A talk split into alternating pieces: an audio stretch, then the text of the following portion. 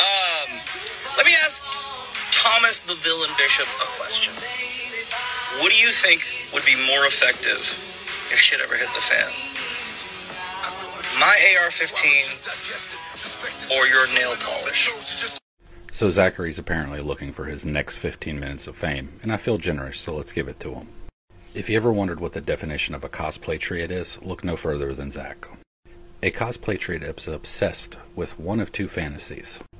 Either the US gets invaded and they get to suddenly try to become a war hero, or they think they're going to form an insurgency and fight back against a tyrannical government.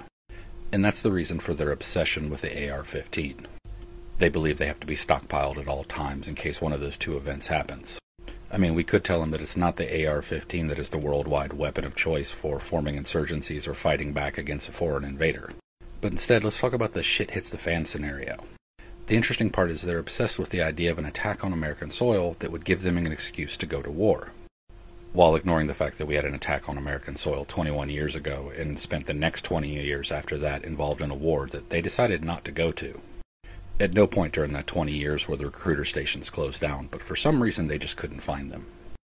But this brings us to the issue is, does a population always need to be armed and ready in case of a foreign invader? And the answer is no. The general population does not always need to be armed and ready to go in case of a foreign invader.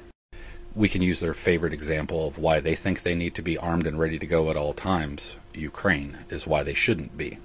Ukraine actually has some very tough gun laws and his population's just not rocking a surplus of AKs hidden in their bedrooms.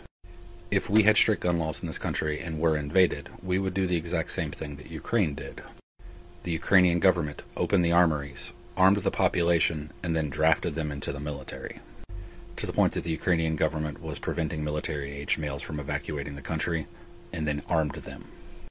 These males just didn't have an AR or an AK sitting around ready to go into war. They were given one by their government. The United States government has a surplus of weapons. We, in fact, have more weapons to issue out than we have soldiers to issue them to. So, no, we don't need cosplay trade gun owners to be ready in case we're ever invaded. Also, if we're ever invaded, the AR or AK is just one of the tools that you would need to successfully repel an invader. So, unless you got some javelins hidden in your basement, I think we're pretty good without dipping into your stockpile. And that's what kills our other fantasy of starting an insurgency. Without the state sponsored part of insurgency, insurgencies fail. American gun owners do not own the proper equipment to go against an actual military. And with the exception of two, conservatives have made an enemy of the main backers of state sponsored insurgencies. One of the two that they haven't made an enemy with yet, they'd actually be fighting. And the other's not doing so well against Ukraine right now. But if you ever wondered why the politicians that supported January 6 support Russia, that's why.